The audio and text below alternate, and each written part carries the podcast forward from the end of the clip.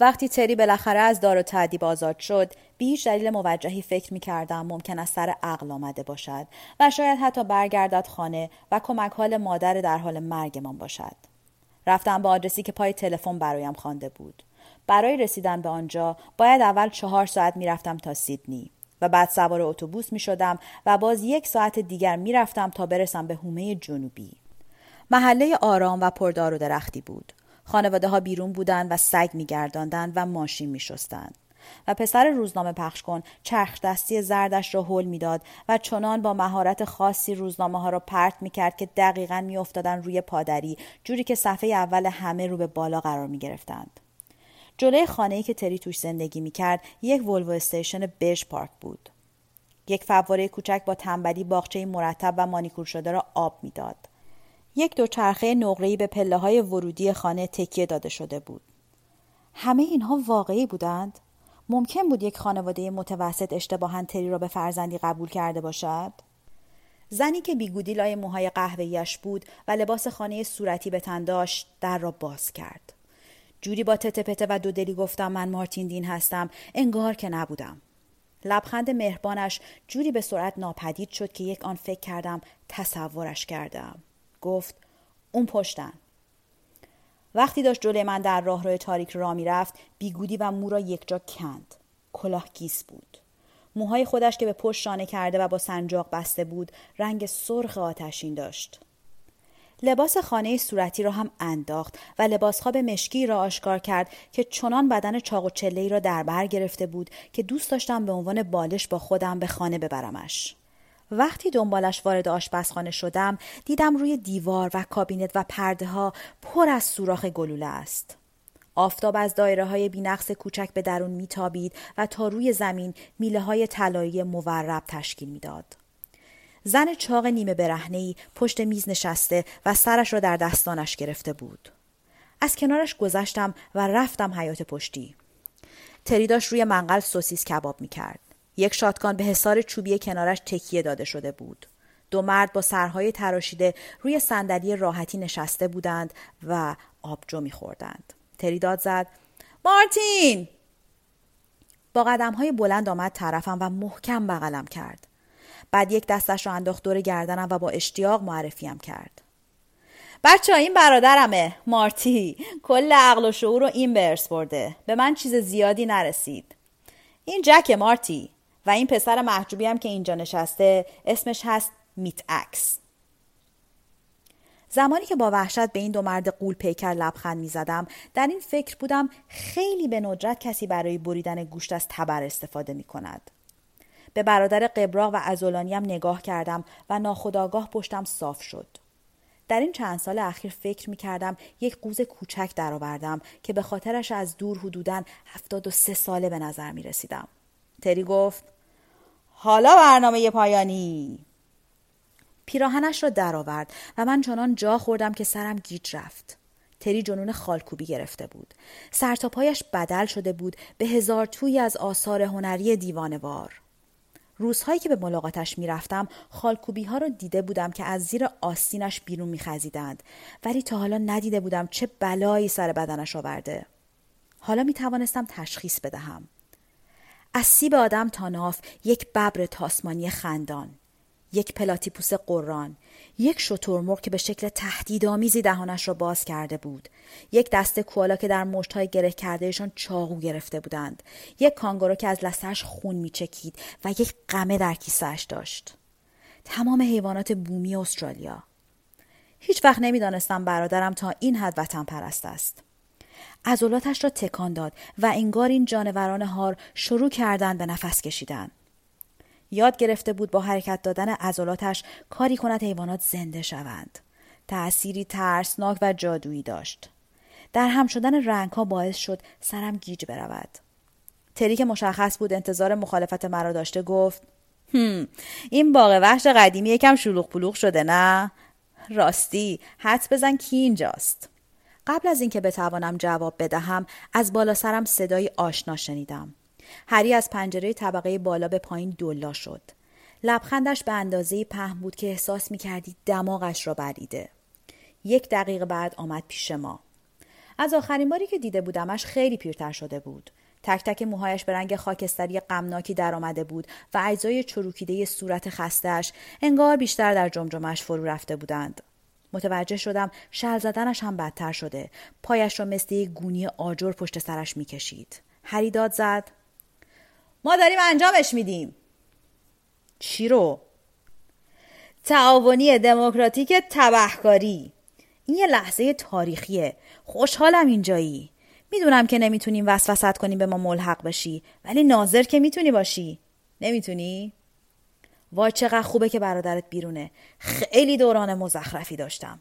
فراری بودن خیلی آدم و افسرده می‌کنه هری برایم گفت تمام این مدت به پلیس تلفن می‌کرده و می‌گفته خودش را فلانجا دیده و پلیس را میفرستاده دنبال نخود سیاه.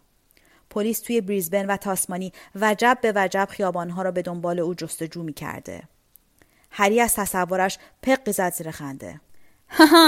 پلیس رو مثل خوردن میشه گذاشت سر کار. به هر حال داشتم وقت تلف می‌کردم که حبس تری تموم شد. حالا در خدمت شماییم. شبیه مجلس سنای روم باستان. هر روز ساعت چهار کنار استخ با هم جلسه داریم. استخ را نگاه کردم. از این روزمینی ها بود. آبش هم به رنگ سبز پوستماری. یک قوطی آبجو توش شناور بود. معلوم بود دموکراسی کاری با بهداشت ندارد. آنجا رسما فاضلاب بود. چمنهای بلند. همه جا پر از جعبه های خالی پیتزا و سوراخ گلوله و در آشپزخانه هم آن زن جنده پشت میز نشسته بود و با بیحالی خودش را میخواراند تری از پشت پنجره به او لبخند زد. من دستم را روی شانهاش گذاشتم. می‌تونم با حرف بزنم؟ رفتیم اون طرف استخر.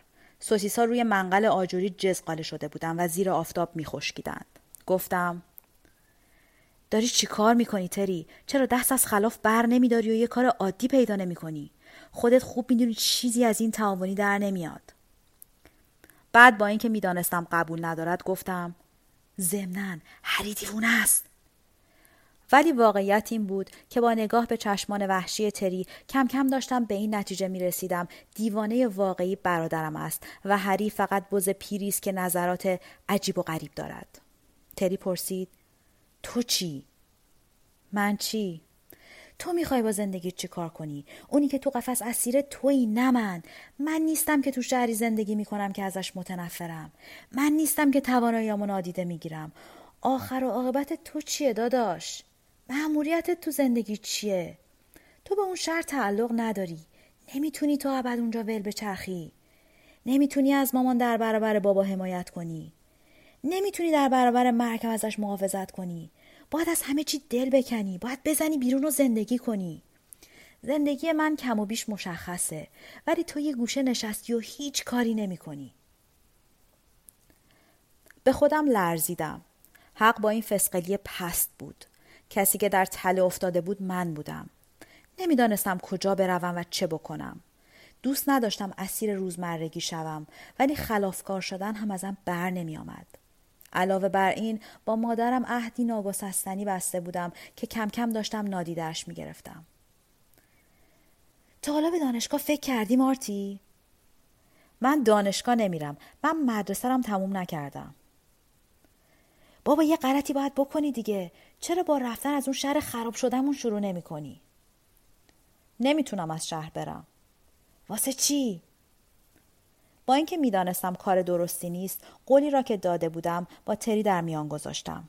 توضیح دادم بد جورگیر کردم و هیچ کاری هم نمی‌توانم بکنم. چه کار می‌کردم؟ مادرم را تنها میگذاشتم تا کنار پدر بی احساسم بمیرد؟ زنی که تمام مدتی که در اقما بودم برایم کتاب خوانده بود؟ زنی که به خاطر من از همه چیز گذشته بود؟ تری پرسید حالش چطوره؟ گفتم روی هم رفته خوبه. ولی داشتم دروغ می‌گفتم مرگ محتوم تأثیر عجیبی رویش گذاشته بود بعضی شبها به آرامی می آمد اتاقم و برایم کتاب می خواند. نمی توانستم تحمل کنم. صدای کتاب خواندنش مرا یاد زندانی دیگر می انداخت. آن مرگ مزخرف زنده. اقما. بعضی وقتها نصف شب با تکانهای شدیدی از خواب می پریدم. مادرم بود. می‌خواست مطمئن شود دوباره به اقما نرفتم. خوابیدن عملا غیر ممکن بود. تری پرسید می‌خوای چی کار کنی؟ انقدر اونجا بمونی تا بمیره؟ فکر وحشتناکی بود اینکه بالاخره یک روز خواهد مرد اینکه قولی داده بودم که دیگر داشت خفم می کرد. چطور می توانستم این مسیر را بروم بدون آنکه تسلیم این فکر زشت شوم که هی مامان زود باش بمیر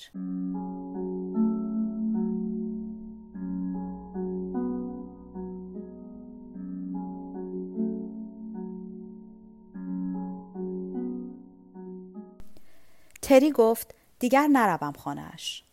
بنابر اصرار او بسته به فصل موقع کریکت یا راگبی همدیگر را می‌دیدیم. در طول بازی ها تری جزئیات مسخره از تعاونی دموکراتیکشان را برایم شرح می‌داد. اینکه چطور همیشه شیوهشان را تغییر می‌دادند هرگز یک کار را دوبار نمی‌کردند یا اگر می‌کردند با روشی متفاوت انجامش می‌دادند مثلا یک بار دو بانک را پشت سر هم زده بودند اولی صبح بوده و همه کلاه دوچشمی سرشان گذاشتند و کارمندها و مشتریها را وادار کردند دمر بخوابند روی زمین. دومی زمان نهار بوده و ماسک گوریل گذاشتن و موقع دزدی فقط با هم روسی حرف زدن و کارمندها و مشتریها را وادار کردند دست به دست هم بدهند و به شکل دایره بیستند. سریع بودند، موفق بودند و از همه مهمتر ناشناس بودند. این ایده هری بود که تمام اعضای باند چند زبان یاد بگیرند. حالا نه کامل در حدی که برای دزدی لازم است. پول رو بده. بهشون بگو دستاشون رو بگیرم بالا. بریم. از این جور چیزا. هری نابغه گمراه کردن ملت بود. مایه تعجب بود که این همه حبس کشیده بود. چند تا خبرچین پلیس هم پیدا کرده بود و بهشان اطلاعات غلط می‌داد. برای یکی دو دشمن قسم خورده هری هم فکری کرده بودند. در آسیب پذیرترین حالت بهشان حمله می کردند. وقتی که حواسشان به برنامه های مختلف پرت بود. تنها مشکل تأسیس تعاونی دموکراتیک آرزوی دیرینه هری تشدید پارانویای بی همتایش بود. کسی نمی توانست برود پشتش. تمام مدت جوری راه می‌رفت که پشتش به دیوار باشد و اگر مجبور می شده به فضای باز برود مثل فرفره دور خودش می چرخیده. در جمعیت وحشت برش می داشته و وقتی میان آدم ها گیر می افتاده دچار اسپاسم های ازولانی شدید می شده. خنده دارترین صحنه وقتی بوده که مجبور می شده در فضای باز ادرار کند. نمی رفته پشت درخت چون پشتش بیدفاع می شده. تکیه می‌داده به درخت یک دست به آتش و دست دیگر به اسلحه. در خانه هم کلی تناب و زنگ بسته بوده به همه جا تا اگر کسی خواست وارد اتاقش شود آژیر دستسازش به صدا در بیاید. هر روز روزنامه ها را چک می کرده تا ببیند اسمی از او بردند یا نه. با چشمان از حدقه درآمده مثل دیوانه ها ورقشان می‌زده. هری یک بار به من گفت ارزش اخبار روزانه رو دست کم نگیر. همین اخبار جون خیلی از آدمهای تحت تعقیب و نجات داده. پلیس همیشه می‌خواد به همه ثابت کنه داره پیشرفت می‌کنه. طرف فلانجا مشاهده شده، فلان نشانه رو فلانجا پیدا کردیم. اینا رو بذار کنار گرسنگی سیری ناپذیر مردم برای اخباری که هیچ ربطی بهشون نداره و حالا بهترین چیز و برای فراری که رو دور خلافه به دست آوردی. تو فکر می‌کنی من پارانویدم؟ یه نگاهی به مردم دوروبرت بکن. درباره هر تجسسی اطلاعات بروز می‌خوان چون فکر می‌کنن اولیای امور جزئیات و پنهان می‌کنن و اطلاعات جنایتکارهایی رو که تفنگ و فلان به دست و حیاتشون منتظر اشغال وایسادن بهشون نمیدن هری بقیه اعضای تعاونی را به داشتن عقاید پول پرستانه متهم می کرد. می گفت بوی طمع را از تک تکشان حس می کند. می گفت مثل دانه های عرق بهشان چسبیده. داد می‌زد هزار دلار بس نیست هری پیش بینی می‌کرد سنای رومی کوچکشان در آتش خواهد سوخت. ظاهرا دموکراسی در تبهکاری فرقی با دموکراسی های دیگر نداشت. در تئوری بینظیر ولی آلوده به این واقعیت که برابری انسان ها مورد قبول هیچ کس نیست. تمام جلسات تعاونی به مجادله برای تقسیم سم و توضیح کارهای کثیفی مثل پاک کردن شماره سریال هزار دوربین سرقت شده میگذشت. اعضای تعاونی یاد می گرفتن دموکراسی های سود محور همانطور که در تمام کشورها آشکار شده باعث ایجاد بیتعادلی و طمع و بیتابی می شوند و از آنجایی که هیچ آدمی رأی نمی‌دهد تا کسی باشد که توالت های عمومی را تمیز می کند در نهایت به انشقاق گروه ها و اتحاد ضعیفترین و منفورترین آدم ها می انجامند. به علاوه هری بو کشیده بود که ناشناس بودن کم کم داشت اعصاب بقیه اعضا را به هم میریخت. هری همه چیز را از این طریق کشف می کرد. سوراخهای بینیش. یک بار به تری اشاره کرد و گفت تو از همه بدتری. تری گفت من که چیزی نگفتم. لازم نیست بگی. بوش رو میشنوم. و شاید واقعا می‌توانست بویش را حس کند. مگر خودش یک بار نگفت پارانوید بودن به مدت طولانی قدرت های تلپاتیک آدم را افزایش می دهد. شاید واقعا آنجا کار مهمی داشت. شاید هری حقیقتا آینده را می‌دید. شاید هم فقط داشت چیزهای از هر شمس به زبان می آورد. اینکه برادرم ایده هایی داشت و آن ایده ها قرار بود خودش و تمام اطرافیانش را به نابودی بکشانند. هرچند که راستش این قضیه در آن زمان چندان هم مثل روز روشن نبود. پیش بینیش نمی کردم. خب شاید باب دیلن اشتباه کرده بود. شاید باید هواشناس باشی تا بفهمی باد به کدام سو میوزد.